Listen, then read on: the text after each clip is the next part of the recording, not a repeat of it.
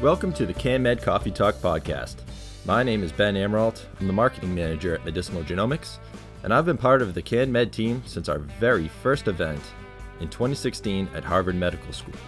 I'm also the host of the CanMed Coffee Talk podcast, where I will be talking with many of the people who will be presenting at CanMed 2020 in Pasadena this fall.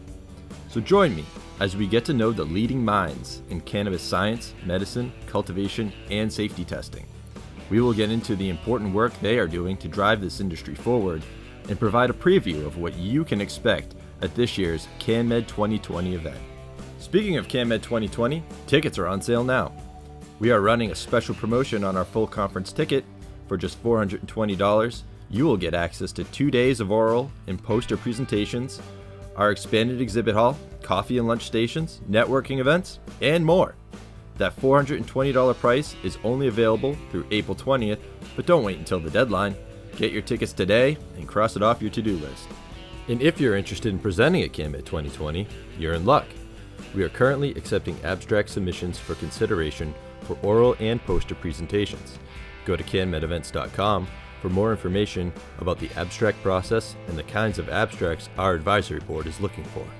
All right, now that the shameless plug is out of the way, I have two more things to ask. First, hit the subscribe button on your podcast app so new episodes will download to your device.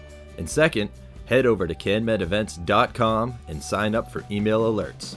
If you do, you'll be entered into a drawing to win two free tickets to our VIP dinner. So thank you for checking out our preview episode of the CanMed Coffee Talk podcast.